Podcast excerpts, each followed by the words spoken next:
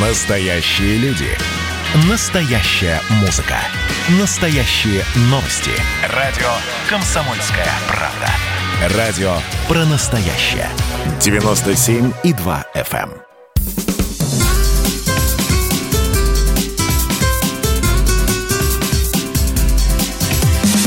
Программа с непримиримой позицией. Вечерний Мордан. Всем здравствуйте! В эфире радио «Комсомольская правда». Я Сергей Мордан. Я Мария Баченина. Добрый вечер. Отличная новость. С нее и начнем. При помощи огня авиации воздушно-космической России и ВВС Сирии, а также огня артиллерии в центральной части Сирийской Арабской Республики удалось ликвидировать 327 боевиков и 134 укрытия банд формирований сообщил известием представитель российской группировки в Сирии. Это в период с 18 по 24 правительственные войска, ну точнее российские войска совместно с помощниками из сирийских правительственных войск проводили акцию возмездия, потому что 18 августа от взрыва мины в провинции Дейр-эз-Зор погиб российский старший военный советник генерал-майор Гладких. Вот так вот отметили вот так вот ответили. Ответили. Да, да. да. И очень это хорошо. Да, такие люди понимают только язык силы. А, и это надо всегда не забывать. Так, вторая, ну, вот, кстати, тоже про язык силы, и мне очень она симпатична. Глава Федеральной службы судебных приставов Дмитрий Арестов а, доложил Путину о том, что поступило 80 тысяч жалоб э, в их службу за три с половиной года. И вот половина из этих 80 тысяч касалась напрямую работы микрофинансовых организаций, вот этих кровопийц на э, наших финансовых телах. И э, После этого Путин сказал буквально следующее, что представьте мне свои предложения. Я, конечно, вас поддержу, потому что люди сталкиваются в работе, с чем люди сталкиваются в работе этих коллекторских организаций, и подконтрольных вам, и не подконтрольным, это переходит всякие границы. В общем, если подводить общий знаменатель, Путин поручил главе службы судебных приставов взять под контроль работу коллекторов. Мне сейчас надо в пляс спуститься. Это уже который раз, честно говоря, там ну. новость довольно странная. И про, даже Путин про коллекторов э, на прямых линиях, вот на да, моей памяти, помню. несколько раз Соглашусь. говорил. Ничего, ничего не происходит. Коллекторы давно уже да, успели стать даже частью российской масс-культуры. Их в кино уже обыгрывают. Правильно, даже есть э, фильм с таким названием. Но я не о том, Сергей. Все равно эту э, вещь э, и вот этот сектор нельзя оставлять в покое, потому что есть такая трава завтрака, они ею завтракают. Понимаешь? Есть mm-hmm. нормальное выбивание долгов, и я не против того, что долги нужно отдавать для начала, а если не отдают, то выбивать. Но не такими зверскими методами, о которых мы читаем на страницах СМИ. Значит, у меня единственная ассоциация, которая вызывают все эти многочисленные микрофинансовые организации, то есть вот ты приезжаешь в любой российский город, большой, маленький, особенно в маленький, то есть как где, вот, где, нищ, где нищетой просто пахнет из каждого подъезда, и единственное, что ты видишь, кроме магазинов «Магнит» занюханных, это вот бесчисленные вывески, там, «Быстро деньги» и прочих вот этих вот лабазов, где дают деньги по 300% годовых. Это вот а, то, что здесь было до 2005 года, когда на каждой автобусной остановке стояли игральные автоматы. Это не просто ростовщики, это огромные системы ростовщнические, которые крышуют центральный банк, которые крышуют силовики. Да. И существуют они только для того, чтобы сосать кровь из несчастных людей, которым не хватает там, их там жалких 10-15 тысяч зарплаты, вот от зарплаты до зарплаты, чтобы купить еды своим детям. То, что вообще эти организации есть, это я не нахожу э, цензурных слов, чтобы это описать. Это, это, это за рамками, это за рамками там этики, совести. Это даже нельзя назвать там какой-то вот государственной подлостью. Это, это просто за гранью добра и зла. То, что в бедной стране, Россия бедная страна, дают десятилетиями жировать этой ростовщической швали – место которой на осине на самом деле. Это респектабельные люди, там их фамилии известны, они ездят на дорогих машинах, у них прекрасные стеклянные офисы в Москва-Сити, а место им на осине всем. Вот что я могу сказать про эту новость. Я жму твою руку. Ну и последнее, коротко, потом мы про это поговорим поподробнее. Новость вам покажется немножко специальной, но она не специальная. Синод Русской Православной Церкви принял прошение патриаршего экзар, экзарха всея Беларуси митрополита Павла об освобождении от должности. На его место заступил епископ Борисовский и Марьиногорский Вениамин. А История с а, митрополитом Павлом а, достойна того, чтобы про нее поговорить. Это часть одной длинной, большой, бесконечной истории, которая называется «Протесты в Беларуси». Поехали. Вечерний Мордан.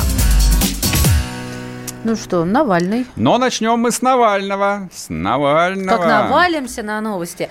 В общем, напоминаю, лежит он в клинике Шарите. Ой, надо было попросить музыкального редактора поставить отрывок из великолепной, из любимейшей песни а «Доктор Хайдер снова начал есть». Вот э, во времена моего советского детства программа «Время» ну, в международном блоке начиналась с того, что доктор Хайдер продолжает свою голодовку. Голодал он, по-моему, около 400 дней, перемещаясь с места на место. Он то у Белого дома был, то где-то еще. 400 дней? Да. Это а как он выжил? Это был такой мемчик. Док, доктор... Да, и потом, когда, в общем, все это уже всем надоело, тема была отыграно, вот э, прозвучала, да, торжественная новость, доктор Хайдер снова начал есть. Вот, а, мы, навер... это ученый-астрофизика-диссидент Да, диссидент, диссидент. Да. Вот, мы, наверное, какое-то время будем каждый день э, рассказывать о состоянии здоровья Алексея Анатольевича Навального ну, давайте, давайте. Сейчас я, сейчас я скажу номер, по которому можно писать а, сразу проклятие. WhatsApp Viber 8 967 200 ровно 9702. Или можете зайти на YouTube-канал «Радио Комсомольская правда», там идет трансляция, и в чате тоже можете прислать, в общем, а, ну, все, что вы думаете по этому поводу. Естественно, я обращаюсь к поклонникам Алексея Анатольевича Навального. Вот. Для них, да, для них а, было совершено страшное преступление, человек чудом спасся. А, но так вот... о чем? О том, что предусмотрена была пресс-конференция. Но пресс-конференция – это такой довольно дурацкий повод. Ну, обещали пресс-конференцию, отменили пресс-конференцию. То есть это совершенно будет непонятно, если не изложить э, вот сегодняшнюю предысторию всего того, что происходило в Германии вокруг э, тела Алексея Навального. Оно дышит, дышит, там все нормально. Вот, даже э, жену допустили, она его там подержала за руку. Ну, я не знаю, что происходит. Он в, это, в этом же вот пластмассовом коконе лежит или там в каком-то другом месте. Хороший но, вопрос. Но да. я не знаю, как в Германии заведено. Нем, немцы еще вчера сказали, что жизни его ничего не угрожает, он по-прежнему находится в коме. Для меня странно. Вот, ну, я говорю, я, я, наверное, тупой. То есть вот я про медицину мыслю категориями сериала «Доктор Хаус» всех шести сезонов. Ну, тебе и... надо как-то расширить свои познания, посмотреть еще, я тебе посоветую. Я не думаю. Я, я думал, что там кома, это, в общем, как-то ужас, ужас, ужас, а оказывается, нет, это, в общем, в порядке вещей, и можно, наверное, дать понюхать на штыря, и человек из комы выходит. Да что, в общем, он в коме. А вчера, значит, э, мы подробно рассказывали о том, что немцы официально заявили о том, что Навального а, отравили. Причем и в немецком тексте, и в английском переводе, там на двух языках на сайте клиники это заявление было выложено, его вчера множество людей комментировали там с филологической точки зрения, как трактовать. Нет, немцы однозначно сказали, что он был отравлен. То есть не highly likely. Вот. Тут, в общем, а, начинается такая традиционная для российских медиа бесконечная унылая жвачка, когда ну, с западной стороны выходят десятки, сотни, на самом деле, статей про то, что, не знаю, там русские отравили Скрипаля или русские теперь отравили, соответственно, Навального, русские отравили Ющенко. То есть это же длинная как бы такая эпопея. Вот, а вот эти вот коллективные русские, и мы в том числе, отвечают, подождите, как бы, а мы делали те же самые анализы. Вот бумаги, вот результаты анализов. Это же документ. Вот есть пробы крови. Там что еще брали? Там кровь, моча для анализов берет, слюна. То есть эти образцы, они точно так же там в больнице хранятся. Да они не в больнице, я думаю, что они в свинцовом бункере в Кремле спрятаны там под охраной... В яйце да, на конце да, иглы. 150 кремлевских гвардейцев, вооруженных крупнокалиберными пулеметами. Вот. И, соответственно, там наши омские врачи сказали, нет, мы на эти ингибиторы, я не рискну повторять э, название вот этих вот препаратов, из которых делают вроде бы как и лекарства для того, чтобы лечить Альцгеймера, и делают отравляющее вещество зарин. То есть, ну, видимо, это вот что-то такое, то, что встречается практически во всем. Вот. И вот, наверное, сейчас в течение месяцев, не, нескольких месяцев будет э, это перетягивание канат происходить, если только не стрясется что-нибудь такое из ряда вон выходящее, что информационную повестку просто перевернет, и всем станет до лампочки. Отравили Навального, не отравили, чем его отравили. Может быть, э, там, переизберут Трампа в ноябре месяце, недолго осталось ждать.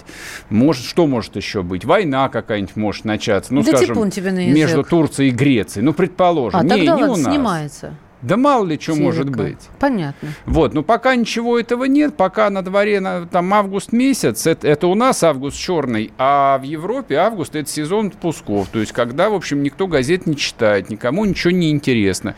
Ну, давайте отыграем тему вот этого русского оппозиционера, который, ну, его по-всякому называют, но в основном бескомпромиссным а, критиком Путина, а, главным российским оппозиционером. Какие я еще эпитеты встречал? Мам, ну, много разных эпитетов. Ну, в общем, просто напомню, что мы, что мы обсуждали вчера и что, наверное, имеет смысл обсудить и сегодня.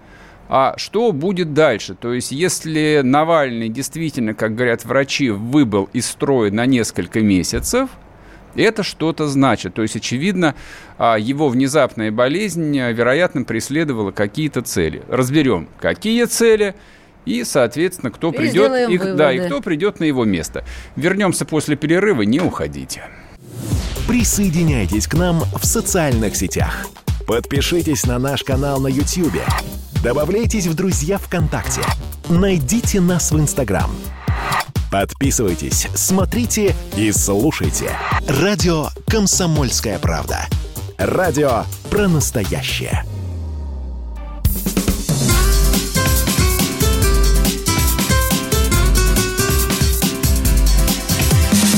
Программа с непримиримой позицией. Вечерний Мордан. И снова здравствуйте в эфире радио «Комсомольская правда». Я Сергей Мордан. Я Мария Баченина. Добрый вечер. Так вот, зачем? А, да, зачем же отравили Навального? Навального? То есть, ну, почему мы задаем такой риторический вопрос? Потому что вот вся эта риторика, весь этот диалог, он происходит э, с обеих сторон, их две, ну, условно, две стороны, и каждая сторона собеседника не видит, а говорит как бы в пространство. Вот э, пропагандисты, мы тоже, наверное, пропагандисты, да, даже так вот, да, мы тоже пропагандисты, мы говорим, да зачем нам его травить, да боже мой, ну, жил он себе и жил 15 Нам это лет. невыгодно. Нам это невыгодно. Мгм. Зачем? Только вот геморрой и оскорбления какие-то. Да.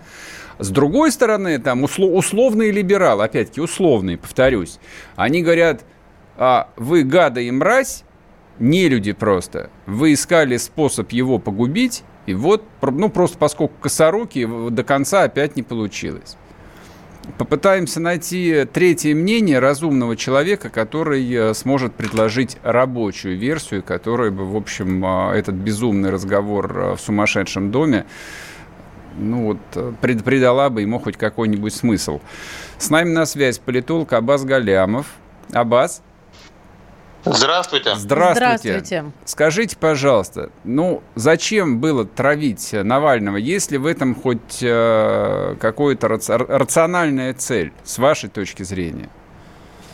Смотрите, все разговоры о том, что травить Навального было незачем, они э, отлично работали и были достаточно логичными э, в эпоху так называемого крымского консенсуса, когда э, рейтинг Путина достигал э, показателей 80%. Это правда. Я сам э, политолог, э, который, так сказать, регулярно работает в полях, и я сам мерил, да, и мне не надо было даже обращаться к ВЦИОМу или ФОМу.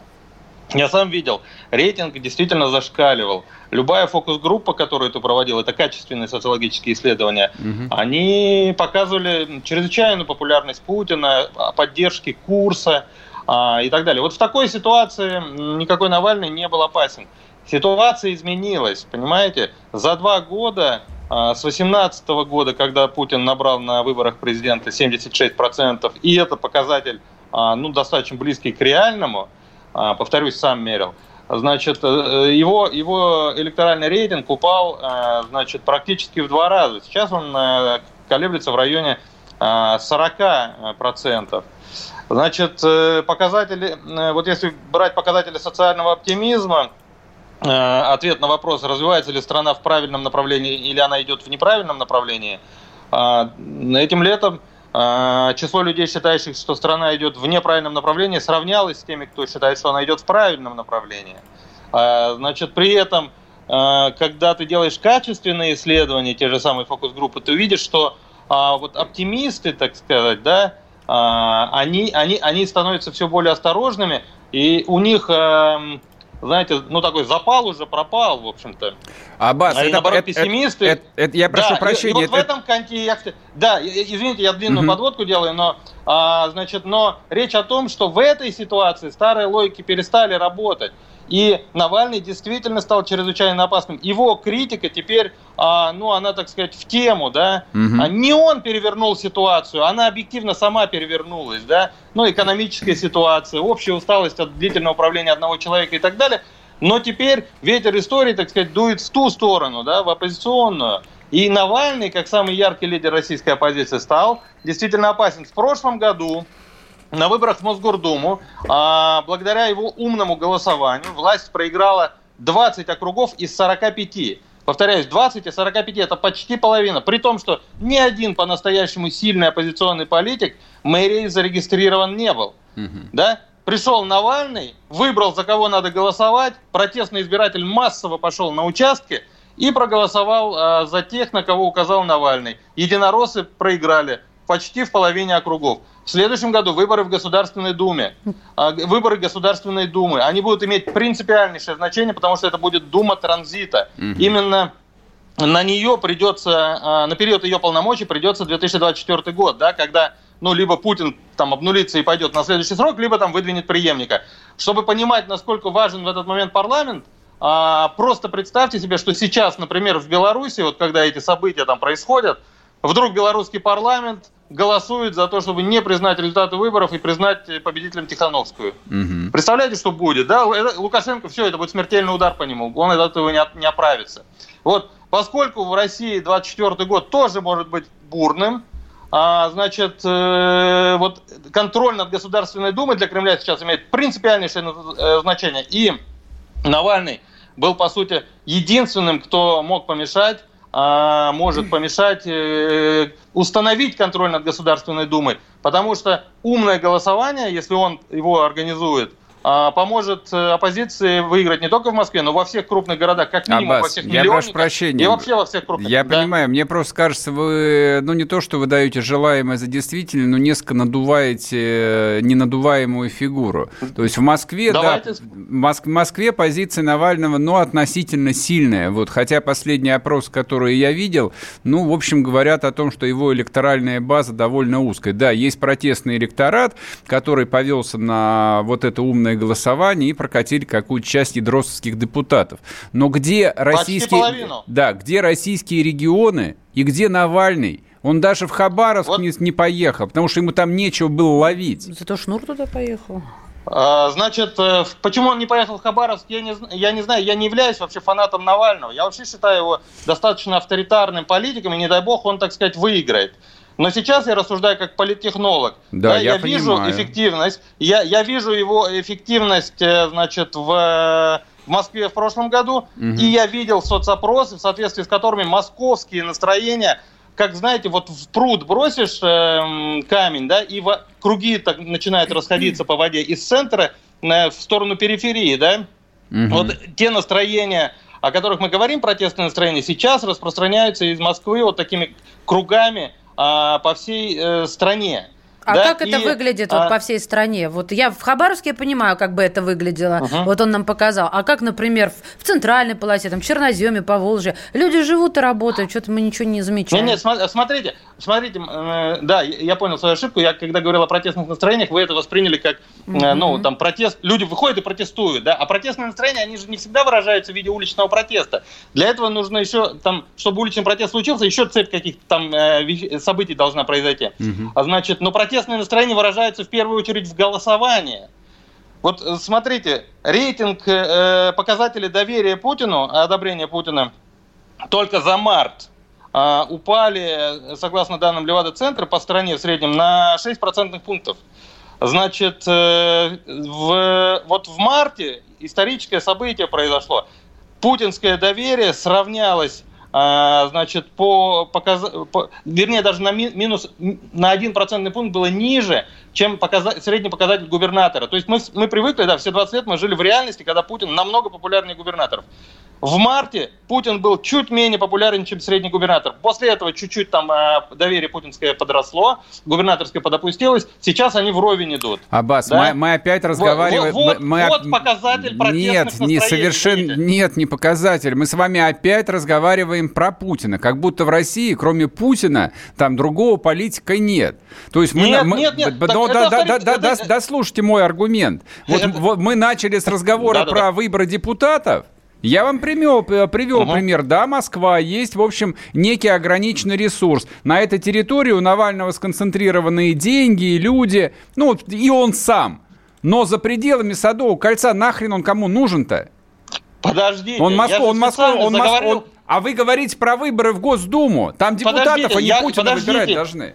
Я, я, я говорю о том, что а, значит, вы, вы сказали Москва versus, так сказать, против России, да? Угу. А я про рейтинги как раз потому и заговорил, что эти рейтинги мерят по всей стране. Хорошо, про депутатов. Давайте, вы, вы лукавите. Да. Во-первых, во-первых, конечно же, Путин самый поп... Путин это собственно говоря, тот, на ком держится режим. Всю жизнь он держался на рейтинге Путина, не на популярных там депутатах, да, да, на да, с этим России, никто не спорит, а конечно. По, да, не, не, не, не, вы чуть, как, вы чуть выше вы сказали, что, а, так сказать, зачем вы говорите о Путине, причем тут Путин. Дело о том, что это несущая конструкция режима, и если падает его рейтинг, то автоматически падают все остальные властные рейтинги. Хорошо, про депутатов. Единая Россия, посмотрите ВЦИОМ, ФОМ, а, за прошлую неделю. Я даже не говорю про Леваду Центр. Угу. Ну, это, это лояльные организации кремлевские. 30% электоральный рейтинг «Единая Россия».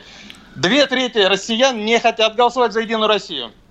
Повторюсь, это не Москва, это глубинка. А Поэтому одно, я одноман... сказал, а если по воде. одномандатники, хорошо, но Единая Россия, мертвый бренд, дискредитируешь себя. То есть, с точки зрения маркетинга, я считаю, что Единая Россия это там провальная стратегия. У нас просто одна минута, вот ответьте на этот. Если власть просто выдвинет там 2000 одномандатников, что с ним будет делать Навальный? Вла... О... Ну, 2000 не надо, вообще-то там у нас 225 э, одномандатных округов Пусть в стране. будет так, хорошо. Да, значит, в сельской глубинке они победят. Во всех крупных городах любой кандидат от власти, поддержанный Единой Россией или мэрией, или, угу. а, значит, э, вообще, знаете, избиратель научился хорошо маркировать властных кандидатов. Ага. Да? И вот против них придут по указанию Навального, он пальцем на них покажет, скажет, это кандидаты от власти, голосуйте против них. И придут и проголосуют во всех крупных городах. Аббас, спасибо. такова реальность. Отлично, спасибо. да, спасибо вам большое. Мы просто уходим на спасибо. перерыв. А, придется мне выдвигаться в депутаты одномандатники. Я покажу им, что такое военная пропаганда. Меня всегда пугало это слово одномандатник. Вернемся после перерыва, не уходите.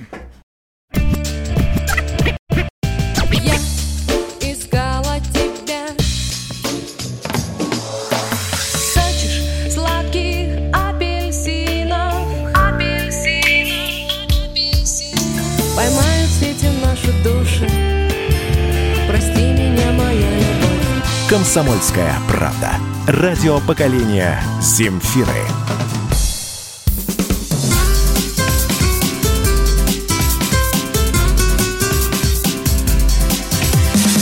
Программа с непримиримой позицией. Вечерний Мордан. И снова здравствуйте! В эфире радио «Комсомольская правда». Я Сергей Мордан. Я Мария Баченина. Добрый вечер. Так, все, так. хватит Навального. Давайте а то, нас, а то нас отстранят от эфира за такие контрреволюционные разговоры. Давайте поговорим Беларусь. теперь про нашу православную Белоруссию. Значит, с Белоруссией... Как бы назвать-то? Там, конечно, не термидор, но уже началась контрреволюция. То есть борьба с окопавшимися эсерами, троцкистами, белогвардейскими выкормышами и прочими врагами Родины. Пока аккуратненько еще. Пока только дают по 10 суток э, всевозможным членам оппозиционного политбюро. Вот, но уже батька вчера заявил о том, что учителя, которые не согласны с государственной идеологией, в школе работать не могут. Тут, правда, возникает вопрос, а что есть государственная идеология? Как ты думаешь? В Беларуси? Ну, вообще. Ну, в Беларуси, я думаю, что есть. Какая? Хороший вопрос. Не подготовился. Мне просто кажется, что все-таки вот э, страна непобежденного социализма, она там по умолчанию есть э, некий флер диалога. Мы вчера поговорили о том, что социализм не более чем вывеска, там нет никакого социализма, там все люди на срочных договорах, тебе говорят, пошел да вон, собираешь манатки и пошел вон. 90%, 90% бюджетников на срочных договорах в Беларуси, оказывается, сидят. То Но этом... а, это же не единственная характеристика того, что э, это побежденный, вернее, нет там социализма. Защита прав флера. трудящихся – это вообще а, базовая черта социализма. То есть ГЗОТ ГЗОТ. Это, Бесплатное образование, это, считай, медицина, вот, это все тоже те же базовые Да, но это есть камни. во Франции, в Германии, в Нидерландах, это есть во всей Западной Европе. Там давным-давно бесплатное образование, Там... медицина. Ну, вот, но, но они никоим образом социалистическими не являются. Ну, там совершенно другой, э, как бы, корень зла хотел сказать. Там совершенно другие, ну, изначально какие-то установки. Вот, вот этот нулевой вот, километр там другой, не, нежели я, чем здесь. Я про установки и говорю. То есть установки – это вот государственная идеология. Это цитата же из Лукашенко, на самом деле. Вот я когда ее услышал, думаю, так, а в чем у них государственная идеология? Мне это напомнило а, такой смешной момент, как Навального, Навального, прости господи, оговорки по Фрейду. Когда Путина спросили, а какая национальная идея, он говорит, национальная идея – это патриотизм. И я думаю, опа, и что, и это все, что ли? И это все. Ну, просто национальная идея настолько может быть э, вот в каждом секторе нашей жизни по-своему обозначена, что ее собрать воедино, это Очень ну... легко ее собрать Ну-ка давай, вот раз это легко. Ну, вот как, мне даже интересно. Ну, как пример. Национальная давай. идея – это, допустим, э, восстановление Советского Союза могла бы быть национальной идеей. Реванш. Идея реванша могла бы быть национальной идеей. Это ты сейчас находишься в секторе а, вот основополагающих целей, а, к которым мы должны Нет, как бы цели, двигаться. Нет, это именно идея. Она может быть реализована через тысячу лет, но она может просто всегда декларироваться. То есть, условно говоря, там каждый президент, неважно, Путин, там Путин-2, Путин-3, 10 поколений Путиных должны выходить на трибуну Кремля и говорить, наша цель – объединить весь русский народ, где бы он ни жил. Вот там, где русский, там Россия. Вот и все. Ладно, бог с ним. Да, Значит, она должна быть понятна. Вот на мой взгляд, она должна быть понятна, ясна и предельно у прозрачна. У Александра Григорьевича у него забот попроще, конечно. Он занимается, ну, я думаю, он только начал заниматься чисткой э, ну, наверное, всяких важных социальных систем, то есть беспокоиться по поводу силового аппарата, как показали события, ему не приходится. Тут он, в общем, все сделал правильно. По поводу там политических структур, э, ну, страна небольшая, чиновники, я думаю, ну, с натяжкой, но можно сказать так, что чиновников среднего уровня он всех знает лично, и я думаю, вплоть до глав районов он их сам лично и назначает. То есть это не Россия, где больше 80 субъектов федерации, вот, и президент, я думаю... Замучился бы назначать. А, в губернаторах путается, кто где там, в какой э, дыре у него сидит и отвечает кажется, за хозяйство. Не путается вообще. Ну, может, может и не путается. Вот, но Сегодняшняя новость о том, что Синод Русской Православной Церкви в Москве принял решение снять э, белорусского митрополита Павла, вот это вот уже не совсем про Белоруссию, это новость про русский мир. Там, что такое русский мир, на чем он стоит? Все очень просто. Он стоит, а, на русском языке, б, он стоит на единстве в лоне Русской Православной Церкви собственно, почему а, укра... ну, украинское государство, украинские националисты практически с 90-91 года атаковали русскую церковь, потому что, ну, во-первых, не менее 30 приходов Русской Православной Церкви находится на Украине, то есть, ну, это не то, что там существенная часть, но это, это без малого половина. А во-вторых, это вот а, то единство, которое там народ и делает одним народом на суржике говорят там или даже переходят на украинский, или вообще они могут говорить на украинском. Вот, то есть в деревнях люди ходят в русскую церковь, да, и говорят между собой на украинском языке, это вообще ничего не значит. Мы при этом остаемся одним народом. Поэтому вся эта история с ПЦУ и была затеяна. А в Беларуси процессы а, были не такие острые, но схожие. А, То есть там, естественно, есть непризнанная никем маленькая автокефальная церковь. Когда начались протесты, там тут же появились всевозможные церковные активисты, которые устроили, в общем, какой-то всехристианский крестный ход, на который пришли и католики, и э, люди, которые именовали себя православными верующими. Ну, какие они на самом верующие, никто не спрашивал, но, по крайней мере, вот это вот мероприятие было проведено, галочку поставили, в интернете следы остались, перед кураторами можно было отчитаться. А, и Соответственно, церковь э, на всей территории бывшей большой исторической России, она всегда находится в очень сложном положении. То есть, с одной стороны, вот она является частью одного большого целого, а с другой стороны, должна, э, ну, как-то находить общий язык с властью. И ладно, если это просто российский губернатор, есть ходы-выходы, можно договориться. Угу. Но если это типа независимое государство, то тут приходится выворачиваться наизнанку. И, соответственно, Украине это Украинская православная церковь. И они позиционируются как независимая церковь в рамках Русской Православной Церкви, в, рам в рамках а, Московского Патриархата. В Беларуси пример то же самое. Там был этот митрополит Павел, который причем был, ну, был он, он и есть гражданин России. А, но при этом он вот возглавлял а, большую там белорусскую епархию. Его многократно обвиняли в этатизме, в близости с Лукашенко. Ну, а я, честно говоря, не могу себе представить, как э, можно было, так сказать, руководить такой э, сложной структурой, как церковь, и не взаимодействовать с властью, и не быть в дружбе с Лукашенко. Ну, тем более, что Лукашенко врагом церкви-то, в общем, никогда не и не был. Он, он всегда он говорил... Он как-то индифферентен. Он всегда говорил, что я советский человек, а атеист, но как бы вот э, я в эти дела не лезу. Там, ну, и э, сейчас он тоже достаточно мягко их приструнил. Да, и дальше была следующая ситуация. Когда объявили результаты выборов, а в тот, ну как, вот в день объявления результатов а, митрополит Павел немедленно как и все, как весь советский народ, поздравил Александра Григорьевича с избранием. Так все поздравили. И Владимир Владимирович поздравил, и патриарх Кирилл поздравил, да. естественно. А дальше, в общем, а, начались метания.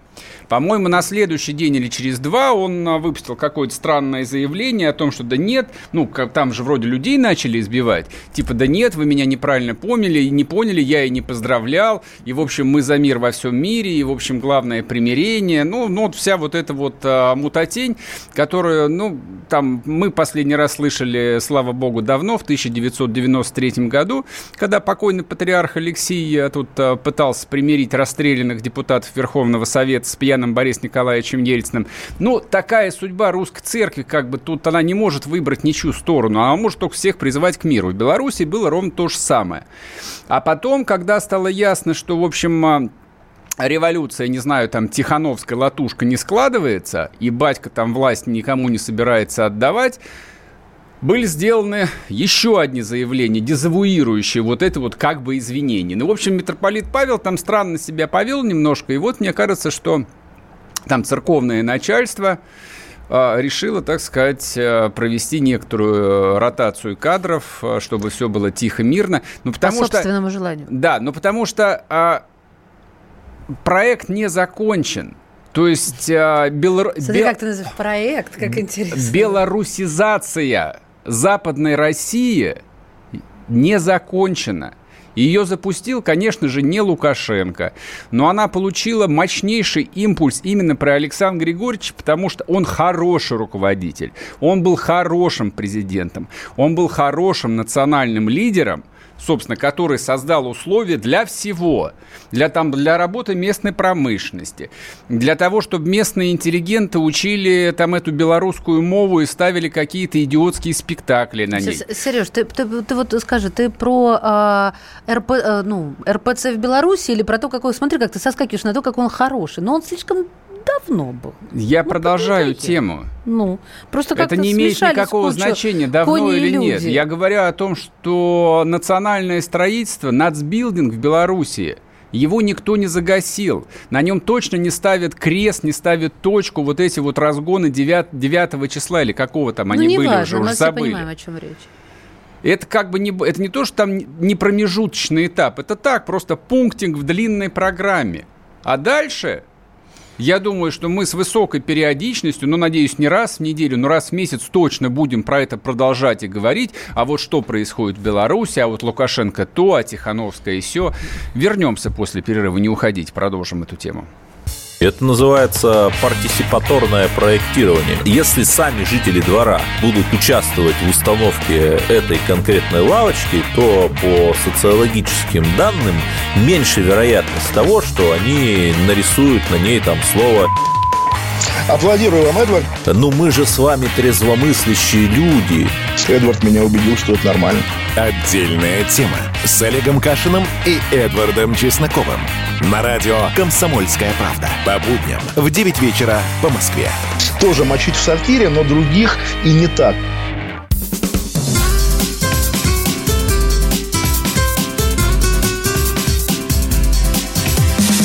Программа с непримиримой позицией. Вечерний Мордан. И снова здравствуйте в эфире радио «Комсомольская правда». Я Сергей Мордан. Я Мария Баченина. Добрый вечер. А начали мы говорить о том, что процесс нацбилдинга, который, в общем, запустил не Александр Григорьевич, но стал э, его мотором, его топливом, я даже не знаю. Наверное, невольно он является вот главным проводником этого процесса. А, и этот нацбилдинг, он э, совершенно неизбежно коснется и таких вот э, духовных, что ли, сторон жизни – я имею в виду сейчас именно русскую церковь. А почему это важно, причем даже для людей не воцерковленных? Потому что кроме русского языка церковь это, пожалуй, единственное, что объединяет в одно целое большой исторический русский народ, который вот э, является самым большим белым народом Европы. Просто об этом нужно помнить, что мы не маленькие, мы страшно большие и разделены. Так, с нами на связи Роман Голованов, политический обозреватель газеты «Комсомольская правда». Рома? Рома? Да. Да, привет, привет. Приветствую. А, Ром, вот на твой взгляд, а, я прочел а, твое интервью с а, белорусским священником Саввой, фамилию напомню. Мажука. Мажука, да. Оно, мне кажется, такое слегка алармистское. Он пишет о том, что там более трети священников а, ну, в белорусских приходах готовы перейти под Константинополь, то есть вот тот самый украинский сценарий. Мне просто кажется, что Украина к этому расколу шла на протяжении 20 с лишним лет причем системно, там а, шла через Филарета, через все, ну, через такие очень сложные драматические процессы, а здесь этим не пахнет. Ну, я как понял, он имеет в виду западные части, которые находятся под э, большим влиянием как раз-таки с той э, Польши, с Литвы, которые тоже устремлены э, не в сторону России, а в сторону э, западного пана.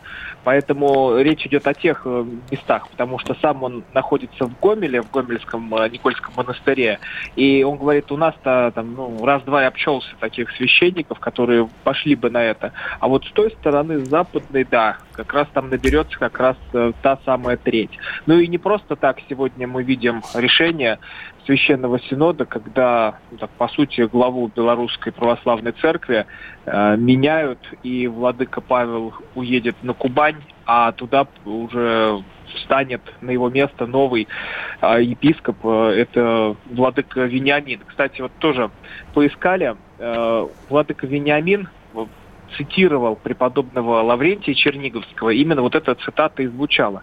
Как нельзя разделить Пресвятую Троицу, Отца, Сына и Святого Духа, это един Бог, так нельзя разделить Россию, Украину и Белоруссию. Это вместе Святая Русь. Знаете, помните, не забывайте тут слова Святого, на которые тоже владыка Вениамин ссылался. Поэтому ну, тут э, тоже надо понимать, что происходило до этого, вот, э, до того, как идут протесты. Там э, священники выходят, вот этот неонацистский гимн поют всем э, своим святым хором, потом э, начинается такое некое межконфессиональное шествие. Вот. Да это вышли какие-то клоуны, это, по-моему, придумали кремлевские пропагандисты, тоже надули, ну, вместе с Лукашенко о том, что он еще и угроза русской церкви в Беларуси. Ну, там вышло там 30 клоунов. А проверять тебе хочется это или нет? Почему вот, нет? Почему? Ну, я, я, я, я, я, я всегда будет. все проверяю. Не, мне просто скажут, что... А, про... ну ты-то отсидишь... Нет, я понимаю, ты-то отсидишься в студии радио «Комсомольская Я думаю, отсидишь. Почему которые... нет? Я... Отсидит с конфискацией не, и я, вернется. Я да. запишусь в казаки и пойду воевать за Святую Софию или... Ну, я не, не вижу, где ты там... За Софию Киевскую хотя бы. Э, Ром, не вери ему. В прошлые 15 минут я на информационном он хотел избираться. От Эрдогана ты Софию отбивал? Я что-то этого не С Эрдоганом тяжело. Надо разобраться сначала с хохлами. Скажи, а вот скажи мне, пожалуйста, тебе не кажется, что главная это опасность и главная проблема, но вот именно в Беларуси, она заключается не сколько а, вот в этом мифическом влиянии э, польских католиков, я подчеркиваю, польских католиков на православных священников, сколько вот в довольно жесткой э, политической системе страны, в условиях которой, ну и так там природный этатизм русской церкви приобретает совершенно гипертрофированные формы. И тот, а... же, и тот же митрополит Павел, он не знал, что делать. То им поздравлять Лукашенко, то, ли, то отрекаться от поздравлений. Потом опять говорит, не-не-не, я поздравлял. И, в общем, ну, сплошной стыд какой-то на выходе. Ну, поэтому и надо жить по Евангелию и по совести. А совесть подсказывает, что вот с той толпой, которая там стоит, что-то нам не по пути. А, и мы, кстати, с отцом Савы Мазука на эту тему и говорим. Mm-hmm. Это можно завтра почитать в «Комсомольской правде». А, что и с одной стороны, и с другой стороны есть его прихожане. Вот как стоит там 20-летний курсант, которого отправили туда с ОМОНовскими щитами и латами, так mm-hmm. и с другой стороны стоит футбольный фанат. И никогда нельзя забывать, что, ну, как верующие люди-то они из двух сторон. И когда мы там тоже внутри страны там начинаем ругаться, вот там либералы, но среди них есть э, тоже а, верующие люди, да, они там читают э, сам издат в виде Кураева, но это тоже как бы люди, о которых мы должны думать. И главный призыв Мажук в чем был? Остановитесь а как, как Янукович, как и Лукашенко, так и Мажука, они просят, давайте прекратим вот эту бойню. А оказывается, что уже даже это внутри страны сказать нельзя, потому что как только ты говоришь, ребята, а давайте не будем кого-то бить, убивать, топтать, то возникает сразу же такой э, нимб у тебя, точнее, да, да, знаешь, как на тебя накладывают вериги а, режимного пса, который э, за деньги КГБ готов любого задушить и растерзать. И он говорит, вот эта новая стадная этика, она ужасна, потому что как только ты не, состра... не страдаешь за белорусских детей, а помнишь, как в этом, в собачье сердце, вы что, за детей не переживаете? Нет, я переживаю, но журнальчик не куплю. Так вот, как только ты этот журнальчик не хочешь купить, то тебя тут же мочат, бьют. Вот почему с отцом Саву Мажука, и главная моя задача была в разговоре, это показать все. Вот ты как только слово ну... в сторону сказал, тебя уничтожат, забьют, запинают. Слушай, это как у нас с тобой в эфире, Рома, и как у тебя в эфире. Если ты высказываешь какую-то точку зрения, ты либо пропагандон, и а, тебе Кремль платит зарплату, а высказываешь немножко иную, а, ты вон за кого, оказывается. Ну, не знаю, у меня такого уже в эфире нет. Это же не знаете, сочувствуете или пожать руку. Сергей не улыбается что-то. Видимо, шутка не зашла. А, послушай, у нас просто осталось чуть больше минуты. Э, вот э, такую идею вброшу, попробуй быстро ответить. Мне просто кажется, что все эти удельные князья, образовавшиеся на месте союзных республик, они э, просто исторически вынуждены создавать местные церкви. Вот ровно как Москва устроила себе патриаршество, ну, какое-то количество сотен лет назад. Вот, то же самое в Киеве, и то же самое, может быть, и батька сделает, ну, или наследник там, Николай, Николай Первый, когда будет – вот, общем, подрастет в, маленько. В 20 веке произошла величайшая трагедия, когда рухнула самая великая и могучая страна. Это я не про мертворожденный Советский Союз, а про Российскую империю. И вот как раз эту Российскую империю нам и надо восстановить, собрать по кусочкам. Я чувствую, это будет э, долго, болезненно, может быть, никогда и не случится, но хочется побыть романтиком. Национальная идея. Отлично. На Белград, Спасибо. Рома, на Белград вернем крест на Святую Софию. Спасибо большое. Роман Спасибо. Голованов, политический обозреватель «Комсомольской правды», правды был с нами. Вернемся к вам после перерыва, не уходите. Еще не то услышите.